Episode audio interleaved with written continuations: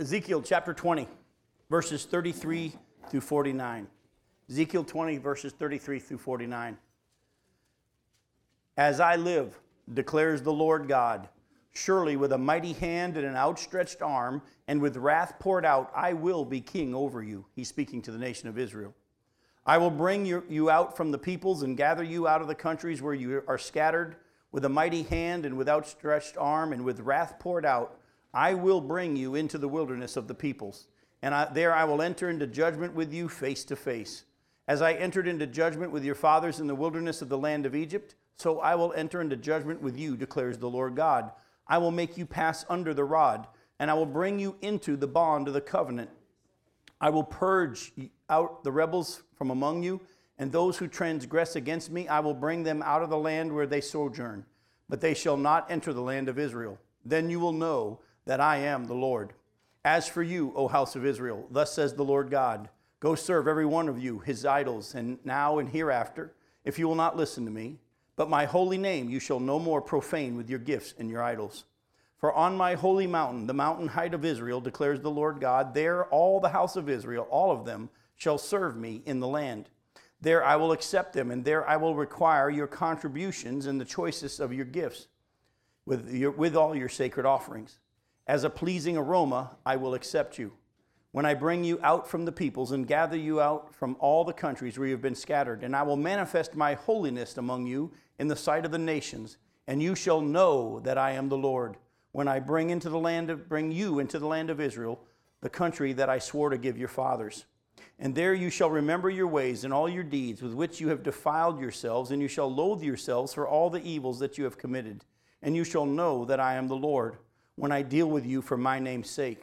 Not according to your evil ways, nor according to your corrupt deeds, O house of Israel, declares the Lord God. And the word of the Lord came to me, Son of man, set your face toward the south land, preach against the south, and prophesy against the forest land in the Negeb. Say to the forest of the Negeb, Hear the word of the Lord. Thus says the Lord God Behold, I will kindle a fire in you, and it shall devour every green tree in you, and every dry tree. The blazing flame shall not be quenched, and all faces from south to north shall be scorched by it. All flesh shall see that I, the Lord, have kindled it. It shall not be quenched. Then I said, Ah, Lord God, they are saying of me, Is he not a maker of parables? Now, in this passage here, we see a prophecy, listen closely, about the tribulation period. And that's what we're going to be doing tonight, spending most of our time looking at the tribulation period, because this is a prophecy about the tribulation period, and also known as you're going to see tonight, as described as in the Bible, as a time of Jacob's trouble. And there's also a glimpse of the millennial kingdom in some of these pat verses, but mostly Jesus is talking through Ezekiel to the nation of Israel about the time when he, through the tribulation period, makes himself their God and their king. And so I want you to understand that there are some word clues here in this passage that show that this is referring to Jesus' return and judgment at the end of the tribulation period and is not his salvation through the church age. Can anybody see? And I'm going to give you a clue. Look at verses 33 and 34. What are the clues that show you this is his return in judgment, not the promise of becoming our God in the church age? Can anybody see it? And Yes, right, with wrath poured out. Look at what he says. With wrath poured out, I will be king over you. Is that how he does it with salvation through great this time of grace? No, it's, it's his love and his mercy and his grace that's poured out to us. And that's why we're saved by his grace. But at this point, it's not only by his grace, but it's also through wrath that he will separate, as you're going to see the sheep and the goats. He's going to separate those who are going to be allowed to enter the millennial kingdom and those who won't. And at that point, he says, I will be king over you. With a mighty arm and with wrath poured out, I will be king. And so, what we're going to do tonight is I want to show you from Scripture prophecies that talk about that day. And as we do, you're going to see that it's a time period in which God says, You guys, Israel, have been looking forward to the day of the Lord. It's not going to be as much fun as you thought it was going to be. Let me show you what I'm talking about. Put a bookmark here in Ezekiel 20 and go with me to Jeremiah chapter 30. We're going to start off in verses 1 through 7. Jeremiah 30, verses 1 through 7. It says, The word that came to Jeremiah from the Lord, Thus says the Lord, the God of Israel, Write in a book all the words that I have spoken to you For behold, days are coming, declares the Lord, when I will restore the fortunes of my people Israel and Judah, says the Lord. And I will bring them back to the land that I gave to their fathers, and they shall take possession of it. These are the words that the Lord spoke concerning Israel and Judah. Thus says the Lord We have heard a cry of panic, of terror, and no peace. Ask now and see Can a man bear a child? Why then do I see every man with his hands on his stomach like a woman in labor? Why has every face turned pale? Alas, that day is so great, there is none like it. It is a time of distress for Jacob, yet he shall be saved out of it. So we see here in the prophecy, there's a time coming for the nation of Israel when they're going to they're going to be going through such a horrific time that the people are going to be just wailing like a woman in labor, a woman who's giving birth. And he says it's going to be the time of Jacob's trouble, but he will be saved out of it. Jump now to verses 8 through 11. And it shall come to pass in that day, declares the Lord of hosts, that I will break his yoke from off your neck, and I will burst your bonds, and foreigners shall no more make a servant of him but they shall serve the Lord their God and David their king, whom I will raise up for them. Then fear not, O Jacob my servant, declares the Lord, nor be dismayed, O Israel. For behold, I will save you from far away, and your offspring from the land of their captivity. Jacob shall return and have quiet and ease, and none shall make him afraid. For I am with you to save you, declares the Lord. I will make a full end of all the nations among whom I scattered you, but of you I will not make a full end. I will discipline you in just measure and I will by no means leave you unpunished. So again, we see that God's going to be fulfilling his promises to Israel, but in the process, is Israel going to have it easy? No. They're going to be going through a real, real hard time. Look at Jeremiah chapter 30, jump down to verse 18. Look at chapter, verse 18, verses 18 through 24, chapter 30. Thus says the Lord Behold, I will restore the fortunes of, of, eh, eh, of the tents of Jacob and have compassion on his dwellings. The city shall be rebuilt on its mound, and the palace shall stand where it used to be. One out of them shall come the songs of thanksgiving and the voices of those who celebrate. I will multiply them, and they shall not be few. I will make them honored, and they shall not be small. Their children shall be as they were of old, and their congregation shall be established before me. And I will punish all who oppress them. Their prince shall be one of themselves. Their ruler shall come out from their midst. I will make him draw near, and he shall approach me. For who would dare of himself to approach me, declares the Lord? And you shall be my people, and I will be your God. Behold, the storm of the Lord, wrath, has gone forth, a whirling tempest. It will burst open upon the head of the wicked. The fierce anger of the Lord will not turn back until he has executed and accomplished the intentions of his mind. In the latter days, you will understand this.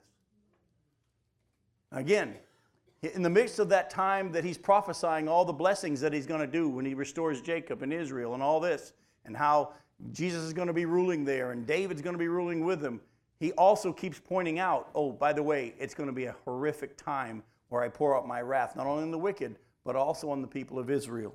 Let me show you one more example of what I'm talking about. Go to Amos chapter 5. Amos chapter 5. Look at verses 18 through 20.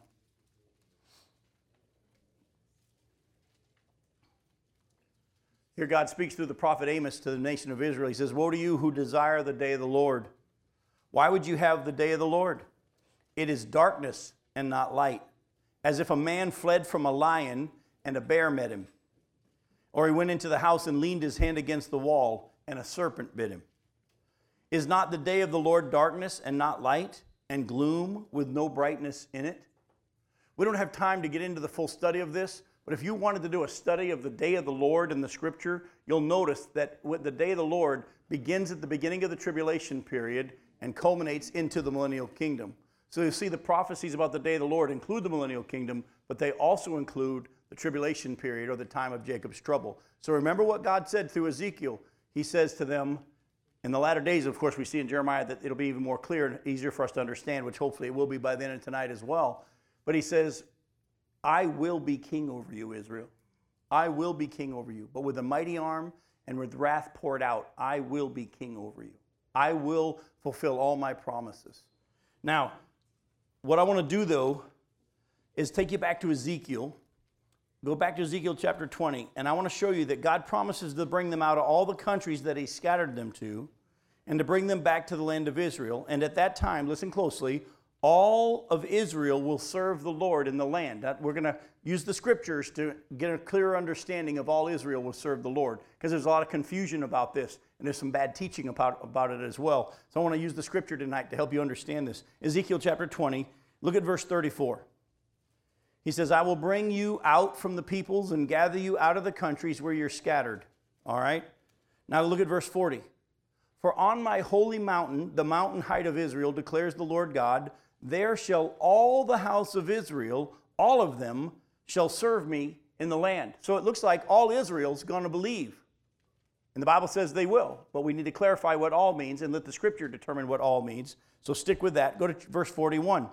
As a pleasing aroma, I will accept you, he, God says, when I bring you out from the peoples and gather you out from the countries where you have been scattered. And look at verse 42. And you shall know that I am the Lord when I bring you into the land of Israel, the country that I swore to give your fathers.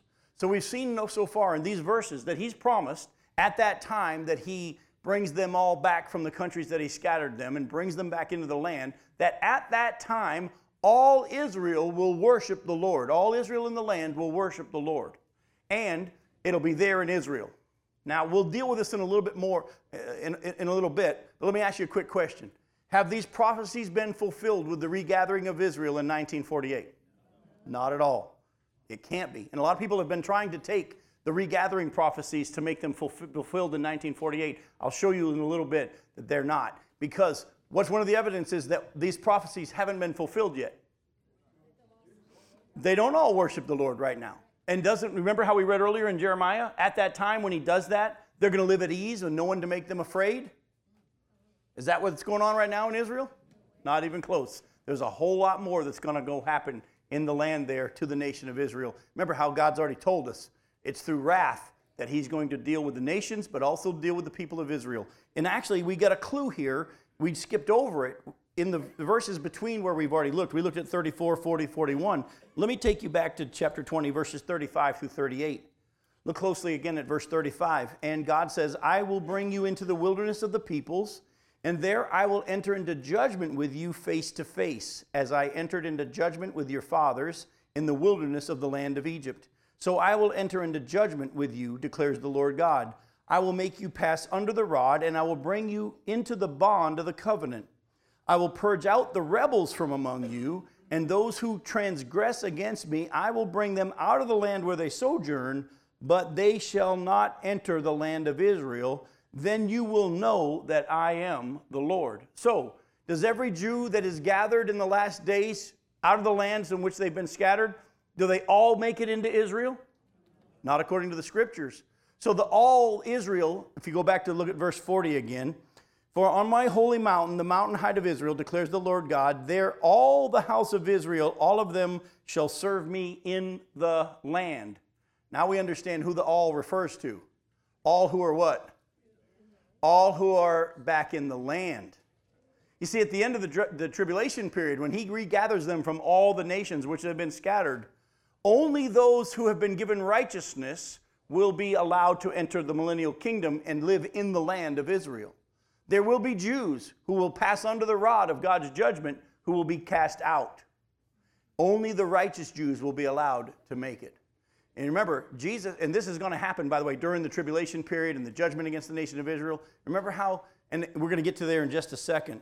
In Matthew 24, Jesus said, And he who stands firm to the end will be saved. You and I aren't saved by standing firm to the end. We're saved by the grace of the God. And the fact that we stand to the end is because he's holding on to us, not because we're holding on to him.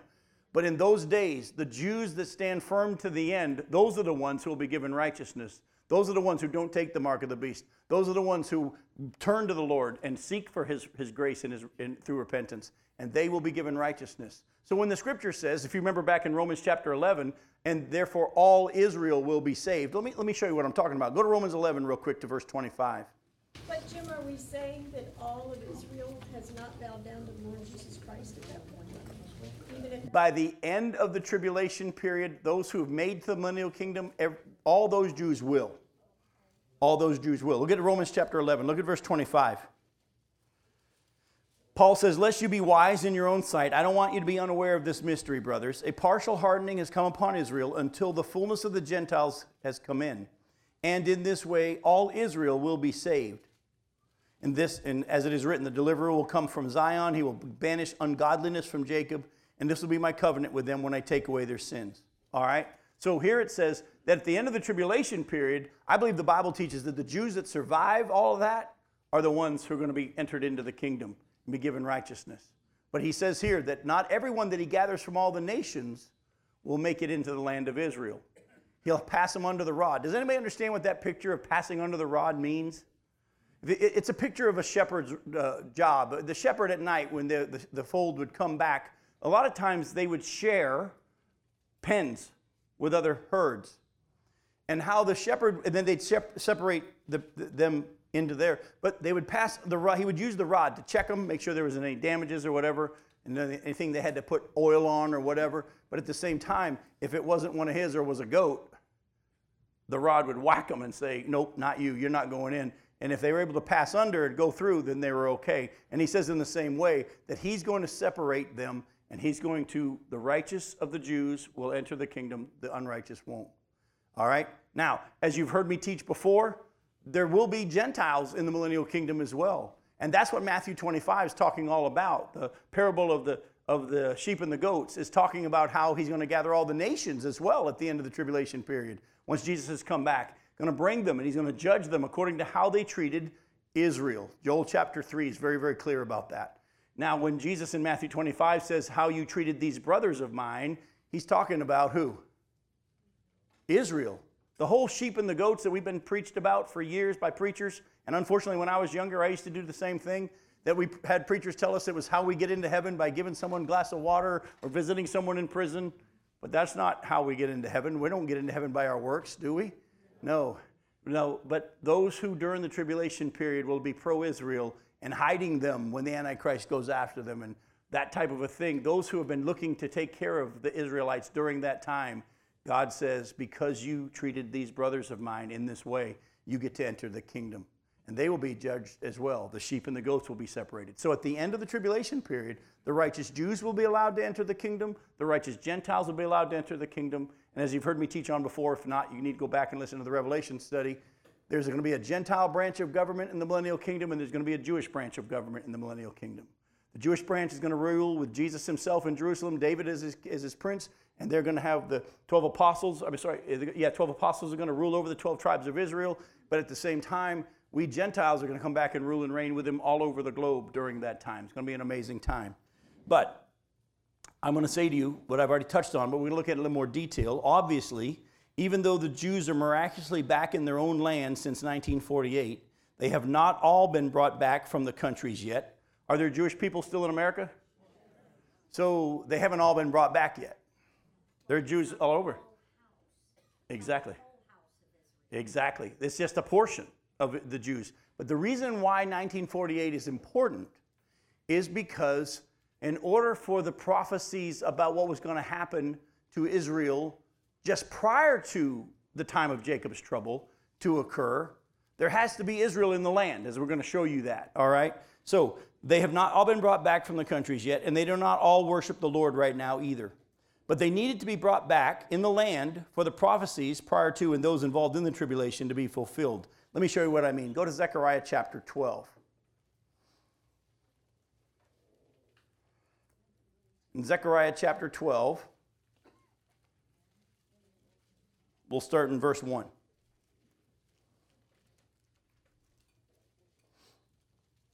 says, The oracle of the word of the Lord concerning Israel. Thus declares the Lord, who stretched out the heavens and founded the earth and formed the spirit of man within him. Behold, I'm about to make Jerusalem a cup of staggering to all the surrounding peoples. The siege of Jerusalem will also be against Judah, and on that day I will make Jerusalem a heavy stone for all the peoples. All who lift it will surely hurt themselves, and all the nations of the earth will gather against it. On that day, declares the Lord, I will strike every horse with panic and its rider with madness. But for the sake of the house of Judah, I will keep my eyes open when I strike every horse of the peoples with blindness. Then the clans of Judah shall say to themselves, The inhabitants of Jerusalem have strength through the Lord of hosts, their God. On that day, I will make the clans of Judah like a blazing pot in the midst of wood, like a flaming torch among sheaves, and they shall devour to the right and to the left all the surrounding peoples, while Jerusalem shall again be inhabited in its place in Jerusalem. And the Lord will give salvation to the tents of Judah first, that the glory of the house of David and the glory of the inhabitants of Jerusalem may not surpass that of Judah. On that day, the Lord will protect the inhabitants of Jerusalem, so that the feeblest among them on that day shall be like David, and the house of David shall be like God, like the angel of the Lord going before them. And on that day I will seek to destroy all the nations that come against Jerusalem. Now, here we see that, that the Jews have to be back in Jerusalem and back in the land in order for all the nations in the last days to come against them. That's why 1948 was a big deal.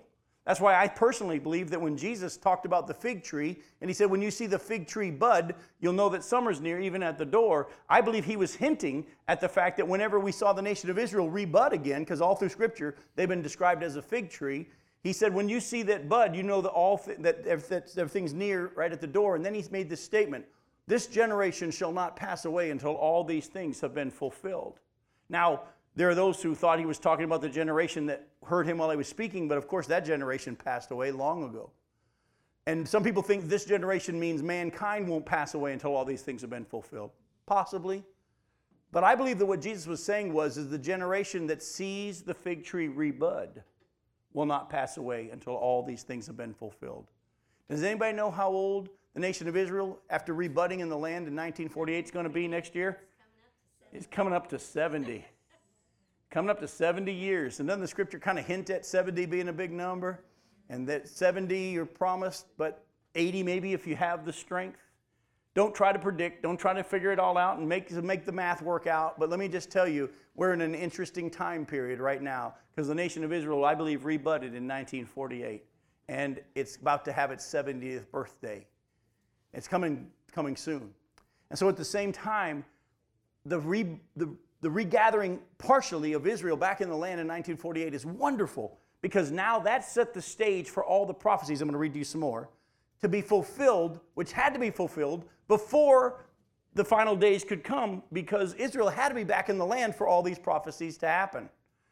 It is not the regathering that the prophecies have all talked about, though, because the prophecies talk about talking about the regathering of Israel in the last days say that they will be gathered from all the countries, which they haven't and that at that time they will all worship the Lord from there on, which hasn't happened yet. Let me read to you another one. Go to Zechariah 14. Look at verses 1, 2, and 3. Zechariah chapter 14, verse 1 Behold, a day is coming for the Lord when the spoil taken from you will be divided in your midst. For I will gather all the nations against Jerusalem to battle, and this city shall be taken, and the houses plundered, and the women raped. Half of the city shall go out into exile, but the rest of the people shall not be cut off from the city. Then the Lord will go out and fight against those nations as when he fights on the day of battle. Now, some of you might say, hang on for a second. I'm with you, Jim, that the prophecy here is showing that the Israelites had to be back in the land when the nations come against Jerusalem. But what we just read in Zechariah looked like when the nations come against Jerusalem, that the Jews were going to fight them back and they were going to win. I mean, didn't we read that on that day he's going to make the clans of Judah like a blazing pot in the midst of wood, like a flaming torch among sheaves, and they'll devour to the right and to the left? And everybody's going to be saying, hey, they're fighting with the power of the Lord. Zechariah 12 said that when the nations come against them, the Jews were going to win. Yet Zechariah 14 says when the nations come against them, the Jews were going to lose. Don't they have to go back into the wilderness? Yeah, very good. Very good. Actually, as you're going to see, the, as much as there's going to be a time at the end when Jerusalem and the Jews are blessed because of God's favor, they're going to have to go through a time of, well, go to chapter 12. Let me read it to you. Chapter 12, look at verses 8 and 9. In the whole land, declares the Lord, two thirds shall be cut off and perish, and one third shall be left alive. And I will put this third into the fire and refine them as one refines silver, and test them as gold is tested. They will call upon my name, and I will answer them. And I will say, They are, they are, they are my people, and they will say, The Lord is my God. Jim, did you go to 13 that time? I'm sorry, did I say chapter 12? Yeah, verses, yes, it's 13. Chapter 13. I, I meant chapter 13. Thank you. Let me read it to you again so you can read it with me. chapter 13, verses 8 and 9. It says, In the whole land, declares the Lord, two thirds shall be cut off and perish, and one third shall be left alive. And I'll put this third into the fire, and refine them as one refines silver, and test them as gold is tested. They will call upon my name, and I will answer them. I will say, They are my people, and they will say, The Lord is my God. So if you take the time, and again, we don't have the time to go into it tonight and really do a deep, detailed study of all the prophecies concerning these days, we see this much now. When the nations come against Israel, especially at the beginning, oh, uh, sorry, the midpoint of the tribulation period, when the Antichrist sets himself up into the, the temple and declares himself to be God, what did Jesus say that the Jews were to do when they see that happen? Run for their lives because it was about to get so bad, and we're going to read that in just a little bit worse than it's ever been on the t- ever in history of the earth, and never again will be as bad as it's going to be at that time. Two thirds of the Jews are going to be killed during that time period. One third will remain alive. Again, a deeper study of this will show you one sixth, if you will, will make it into the wilderness. Another one sixth is going to stay in Jerusalem during that time period, but they're going to have it really, really rough. But God is doing what to the nation of Israel, according to this prophecy here, through that time? He's refining them. He's refining them. He's taking them through it. But he says, I will be king over you, Israel. I'm going to be king over you. But it's going to take a mighty arm and wrath poured out. But I'm going to be king over you. By the way, folks, I'm not a five point Calvinist, but I believe strongly the Bible teaches that even in this church age, you weren't saved because of you. You were saved because of the grace of God. You, uh, this is his work. Any of us that thinks, well, well, I believe in Jesus, therefore, no, no, no. If you believe, it's because God gave you the grace. Even his, your faith is a gift. The Bible teaches both, though, that everybody hears and that you can resist the grace of God. That's where I differ from those. But I believe strongly that if anybody in here, and I believe most of us as I look around the room know the Lord, anybody that's listening, if you are saved, God did it, you didn't. But it's by His work, by His work that we're saved. All right? Now, at the same time, he's going to be doing that with the nation of Israel. So, here's what I want to do. Knowing all this, then, will make Matthew 24 a lot easier to understand. So, let's go to Matthew 24 and let's reread Matthew 24 with keeping what we have just read tonight and looked at in mind. You see, Jesus was asked a question about his return and the end of the age. And I believe without question that Jesus begins to speak about the tribulation period immediately when he starts to answer the question. All right? Go to Matthew 24. Look at verses 1. I'm going to read through 27. Now, Jesus left the temple and was going away, and when his disciples came to point out to him the buildings of the temple, but he answered them, You see all these, do you not? Truly I say to you, there will not be left here one stone upon another that will not be thrown down. Now, at that time, he's referring to what happened in AD 70. And that was exactly what happened. Part of the reason why is when they set fire to the temple, the gold that was on all the walls started to melt into the cracks of the stones. And the Romans, wanting to get all the gold, took every stone apart to get the gold out of the, out of the cracks. And there wasn't a stone left upon another. But then the, now look at verse 3. And as he, Jesus, sat on the Mount of Olives, the disciples came to him privately, saying, Tell us, when will these things be, and what will be the sign of your coming and the end of the age? So Jesus, I believe, comes and he begins to speak to them now about getting ready for the time of Jacob's trouble, the time of his coming, the day of the Lord, if you will, and the end of the age. Jesus answered them, See that no one leads you astray, for many will come in my name, saying, I am the Christ, and they will lead many astray. And you'll hear of wars and rumors of wars. See that you're not alarmed, for this must take place, but the end is not yet. For nation will rise against nation and kingdom against kingdom, and there'll be famines and earthquakes in various places. All these are but the beginning of the birth pains. And they will deliver you up to tribulation and put you to death, and you'll be hated by all nations for my name's sake. And then many will fall away and betray one another and hate one another. And many false prophets will arise and lead many astray. And because lawlessness will be increased, the love of many will grow cold but the one who endures to the end will be saved. And this gospel of the kingdom will be proclaimed throughout the whole world as a testimony to all nations, and then the end will come. So when you see the abomination of desolation spoken of by the prophet Daniel standing in the holy place, let the reader understand. And let those who are in Judea flee to the mountains. Let the one who is on the housetop not go down to take what's in his house. And let the one who is in the field not turn back to take his cloak. And alas for women who are pregnant and for those who are nursing infants in those days. Pray that your flight may not be in winter or on a Sabbath. For then there will be great tribulation, such as not been from the beginning of the world until now, no, and never will be. And if those days had not been cut short, no human being would be saved. But for the sake of the elect, those days will be cut short. Then if anyone says to you, Look, here's the Christ, or there he is, don't believe it. For false Christs and false prophets will arise and perform great signs and wonders so as to lead astray, if possible, even the elect. See, I've told you beforehand.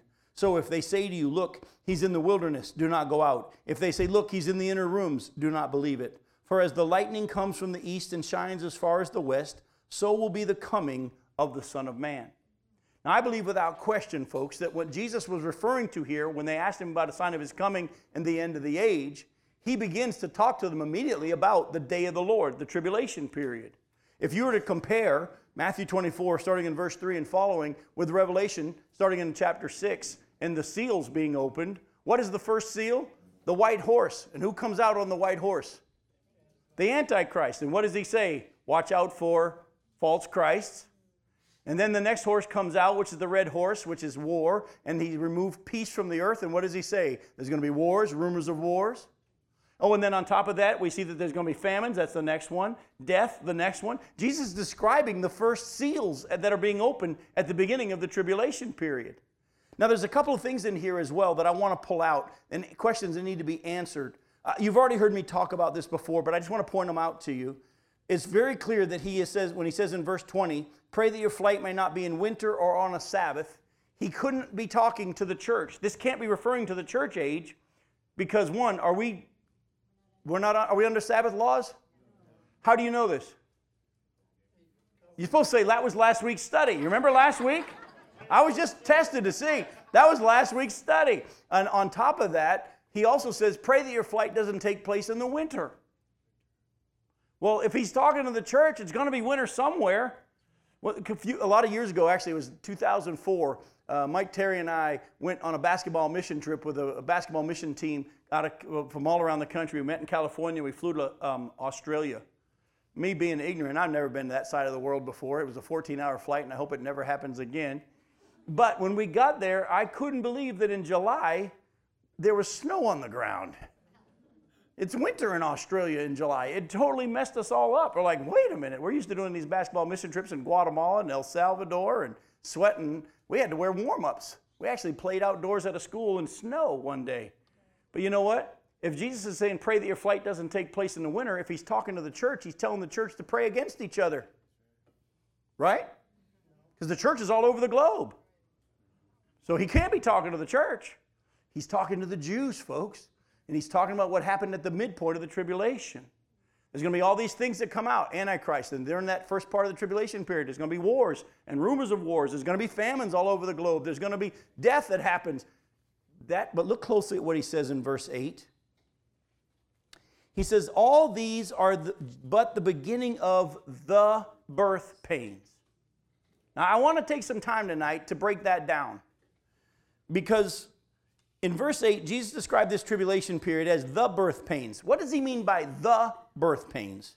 Now, he could have simply been using the term to show that as painful as it would be, it'll get worse before completion. As you know, you ladies who've had birth pains, they get worse and worse and worse until the time of completion.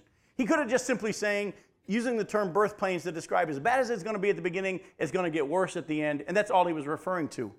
But there's another option, and I think scripturally I can show you this option is true. He could have been referring to a specific, previously mentioned birth pains or time of labor. I believe that when Jesus said this is just the beginning of the birth pains, when he said the birth pains, some translations just simply say birth pains, but I think in, in the Greek it clearly shows it's the beginning of the birth pains. And I think when Jesus said it's the beginning of the birth pains, he's referring to something they should have already remembered because he's talking about something that happened prior. So go back with me to Micah chapter 5.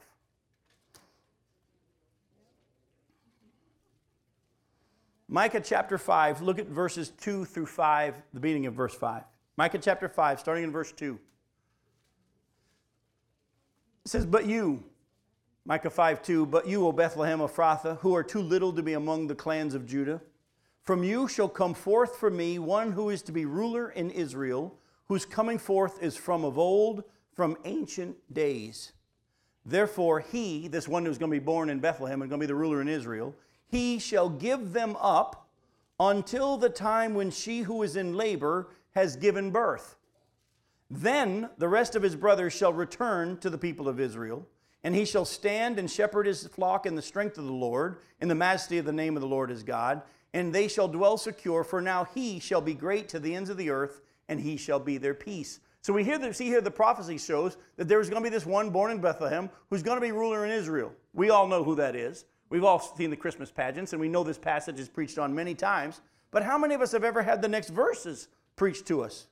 It says in verse 3 that he, this one who's going to be born in Israel, I mean Bethlehem, which is Jesus, he's going to give up the Jews until when? The time when she who is in labor has been given birth, has given birth. I think he's referring to specific a time of labor. Oh, but don't just take one verse. Back up with me to chapter 4 and look at chapter 4, verses 9 through 13. I think chapter 5 makes more sense if you'd already read chapter 4. And chapter 4, verses 9 through 13, and it says, uh, by the way, if you ever heard me preach on Migdal Eder, that's in verse 8. You, tower of the flock, hill of the daughter of Zion, to you it shall come, the former dominion shall come, kingship for the daughter of Jerusalem. That's on my website. If you want to just find under messages, where was Jesus born? I can show you that Jesus wasn't born in a stable behind an inn, but he was actually born at the base of a watchtower. And the shepherds that came were the Passover shepherds in charge of the Passover lambs. Jesus was born in the exact same place the Passover lambs were born in Bethlehem. It's a great study. You have to go look at that. But look at verse 9. Now, why do you cry aloud? Is there no king in you? Has your counselor perished? That pain seized you like a woman in labor? Writhe and groan, O daughter of Zion, like a woman in labor. For now you shall go out from the city and dwell in the open country, and you shall go to Babylon. There you shall be rescued, and the Lord will redeem you from the hand of your enemies. Now many nations are assembled against you, saying, Let her be defiled, and let our eyes gaze upon Zion. But they do not know the thoughts of the Lord. They do not understand his plan, that he has gathered them as sheaves to the threshing floor. Arise and thresh, O daughter of Zion. For I will make your horn iron, and I will make your hoofs bronze, and you shall beat in pieces many peoples, and shall devote their, their gain to the Lord, and their wealth to the Lord of the earth. Look at again at verse 9. Why are you crying aloud? Is there no king in you? Has your counselor perished? That pain seized you like a woman in labor? Does that sound at all like anything we've read tonight already? Does anybody remember something we've read earlier? The beginning of birth pains. Well, definitely tied to the beginning of birth pains. The men holding their stomachs. You got it, Jeff. Go back to Jeremiah 30, guys. Go back to Jeremiah 30 again. Look at verses 1 through 7.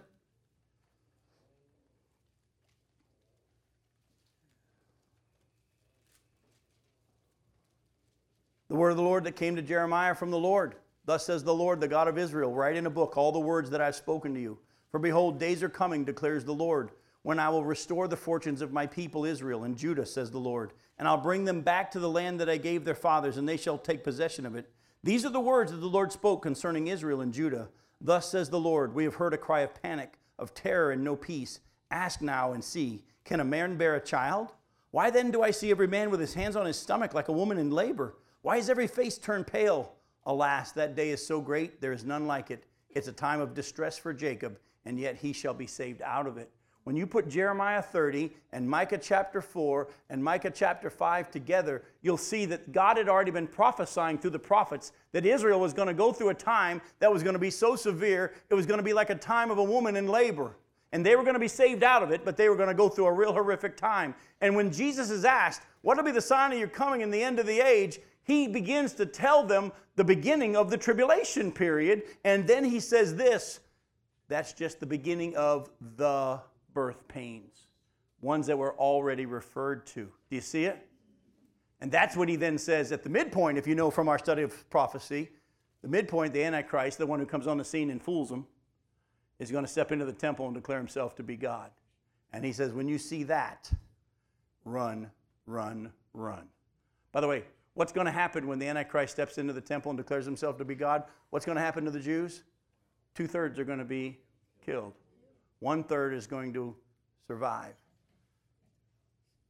Folks, it's going to be a horrific time. But God said to, remember at the beginning of our study tonight, I will be king over you. I will be king over you.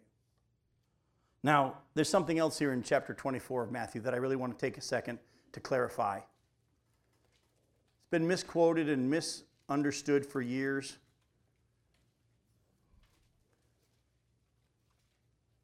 Matthew 24, look at verse 14. It says, In this gospel of the kingdom will be proclaimed throughout the whole world as a testimony to all nations, and then the end will come. Now, for years, we've heard preachers say that as soon as we get the gospel to the whole world, then the end will come. And we've got to hurry up and get the gospel to the whole world because once we get the gospel to the whole world, then Jesus can come back. Anybody heard any preaching like that? Well, let me ask you a quick question first, and then I'll show you from Scripture that can't be a correct interpretation. If we believe that the gospel hasn't made it to the whole world yet, then there are people in the world that never had a chance to hear, correct? Is that who God is according to Scripture? Not at all. Romans says it very clearly. So what I'm going to do is I'm going to show you that actually that can't be the interpretation of this, that as soon as we get the gospel to the whole world, then the end will come, because the scripture already says in two places that the gospel has already made it to the whole world. Go to Romans chapter 10.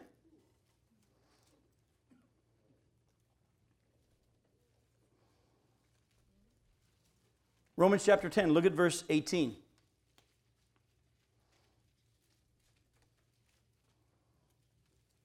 It says, But I ask, have they not heard? Indeed, they have. For, and then he quotes from the Old Testament, their voice has gone out to where? All the earth, and their words to the ends of the world. So the gospel, according to Romans chapter 10, says, for years we've had people preach Romans. How could they hear when someone preaches them? And you need to get out because they won't. In that context, Paul's been showing them everything I'm showing you here, God has already said. How would he expect you to believe in something unless you had heard it?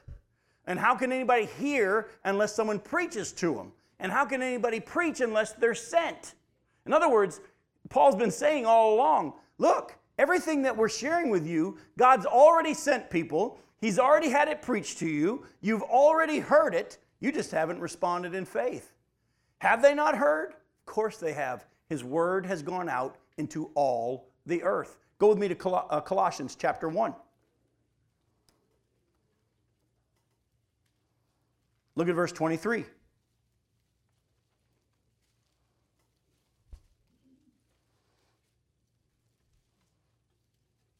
We'll start in verse 21 so you don't catch up in the middle of the sentence and get thrown off by that. Verse 21 And you one, who were once alienated and hostile in mind, doing evil deeds, he, God, is now reconciled in his body of flesh by his death, in order to present you holy and blameless and above reproach before him, if indeed you continue in the faith, stable and steadfast, not shifting from the hope of the gospel that you heard, which has been proclaimed in all creation under heaven, and of which I, Paul, became a minister. Can it be any more clear than that, folks? The scripture says it has been preached in all creation in many, many ways. Through creation itself, through God writing His law in people's hearts, through people that He sent all around the globe. That doesn't mean that we're not to still send missionaries out because there are new people being born every day, and there need to be people continually, as the Lord leads them, going out into all the places that He desires for them to go. But to say that the gospel hasn't made it to the whole world is to say that there are people that haven't heard, and those people never had a chance to be saved, and that's not who God is according to the scriptures. So there has to be a correct, a different interpretation of Matthew 24, verse 14. And I think if you will let the fact that Jesus is referring to the tribulation period be your understanding, all of a sudden Matthew chapter 24, verse 14 makes a ton of sense. Go with me to Revelation chapter 14. You see, if you've been, remember our study in the book of Revelation, most of the book of Revelation deals with the tribulation period. And in chapter 14, right near the very end of the tribulation period, look at verses 6 and 7. Then it says, Then I saw another angel flying directly overhead with an eternal gospel to proclaim to those who dwell on earth, to every nation and tribe and language and people.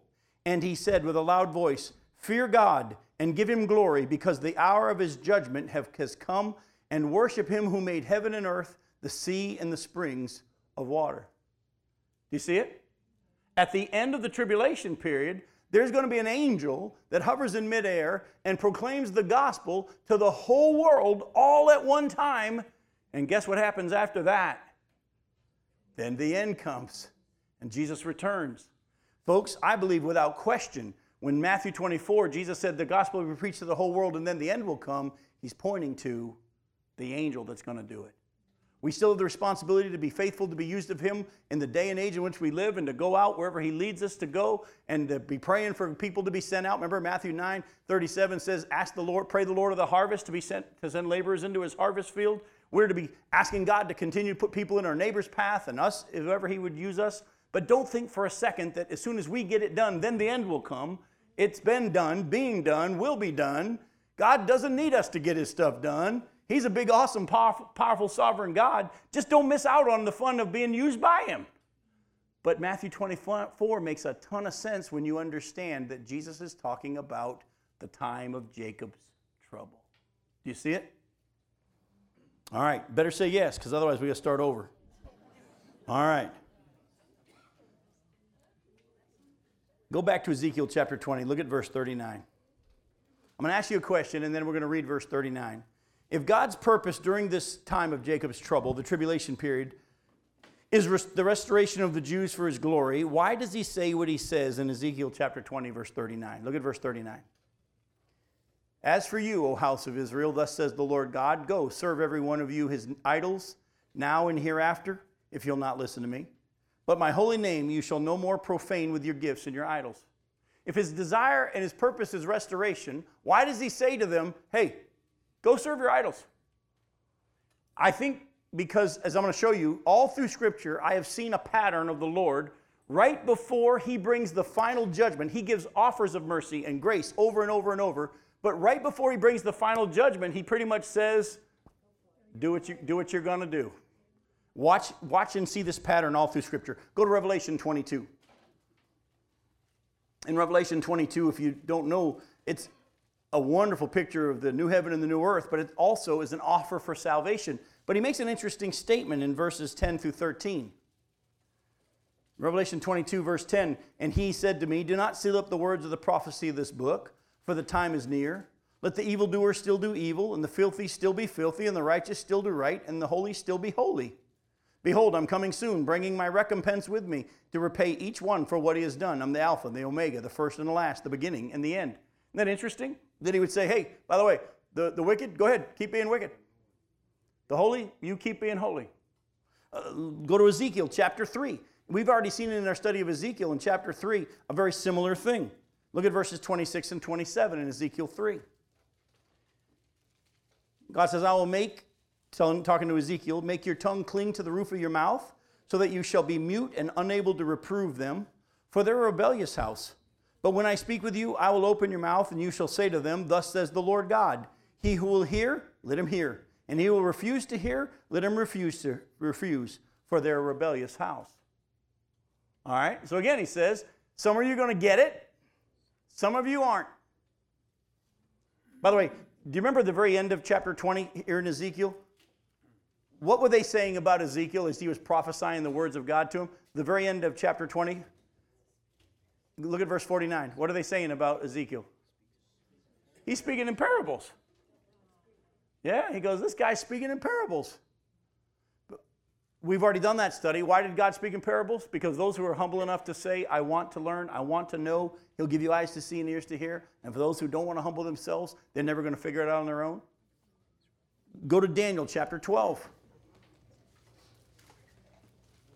Well, it's also like earlier when we were doing chapter eighteen or whatever, everything was always, was always telling those who walk the laws. Right. That they would, um, down law, you don't recognize your sin. In other words, everything that you need to know to respond, I've given to you. Correct. Yep.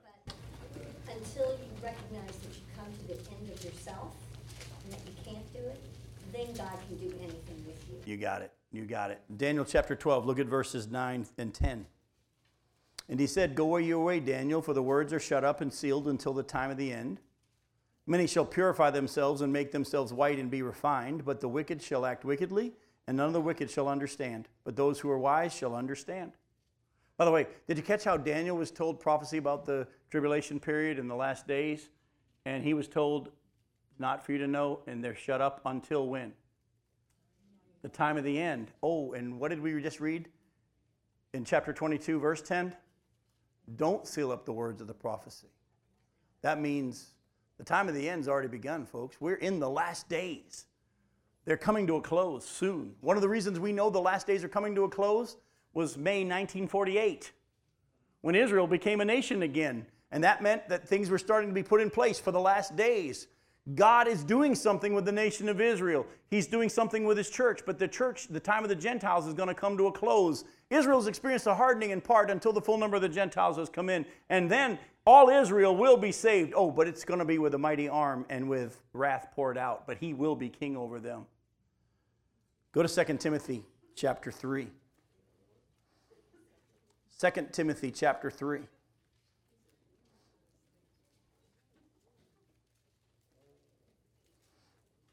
Look at verses 12 and 13. He says, Indeed, all who desire to live a godly life in Christ Jesus will be persecuted, while evil people and impostors will go on from bad to worse, deceiving and being deceived. I'm going to close tonight with one more passage of Scripture, but I just want to make sure that you're still with me here and you understand that when it's time for judgment and the opportunities for you to respond have been given over and over and over, there comes a point where God says, those who are going to get it are going to get it, and those who aren't going to get it aren't going to get it. You've had your opportunity, the door is shut. The wicked, go ahead, be wicked. Those who don't want to obey me, go ahead, serve your idols. Those of you who want to run with Satan, go ahead, run with Satan.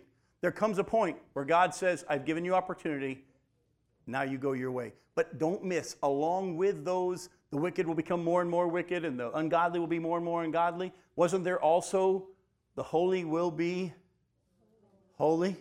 There should be an increasing holiness in our lives as well. For those of us who are in Christ, as we get closer and closer to this time when He brings us to Him, there should be an increase of our righteousness as we learn more and more to yield to the Spirit and say no to the flesh and yes to the Spirit. Just as much as the wicked are going to get worse and worse, those of us who are His should be increasing in the evidence of our salvation.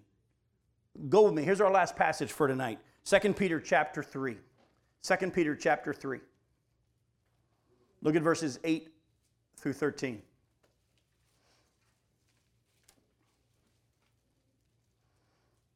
But do not overlook this one fact, beloved, that with the Lord one day is as a thousand years, and a thousand years is as one day. The Lord's not slow to fulfill his promises, some count slowness, but he's patient towards you, not wishing that any should perish, but that all should reach repentance. All right? But the day of the Lord, we've been studying that tonight, will come like a thief. And then the heavens will pass away with a roar, and the heavenly bodies will be burned up and dissolved, and the earth and the works that are done on it will be exposed.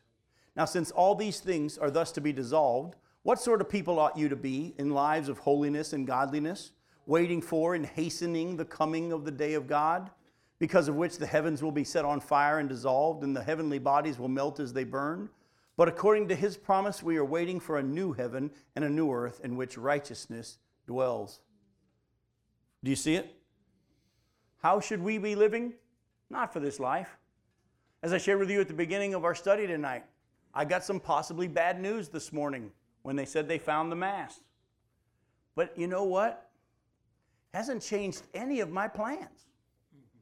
It hasn't changed anything. I've been living my life my whole life for the most part to live for the Lord. And on top of that, as a husband and a father, I've been working in my family so that they would come to know the Lord themselves, and they have, that they grow up into young men and women to walk with God, and my wife walk with God. That if He chooses to take me early, I'm okay with that because I trust Him.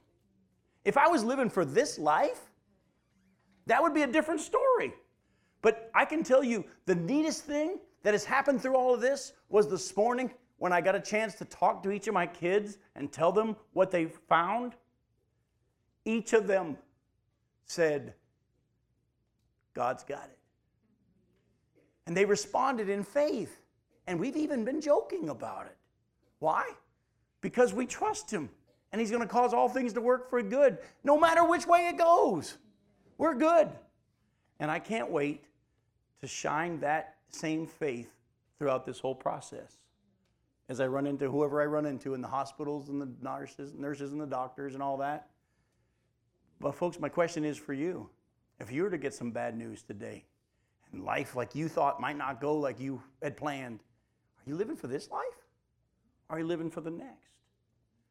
Because I honestly, I'm ready to go. Not in a hurry. I'm not suicidal. But like Peter said, I'm ready to be unclothed. And I mean, Paul said to be unclothed. Peter said, I'm about to take off this tent of the body. Some of you have pup tents. I have a double wide.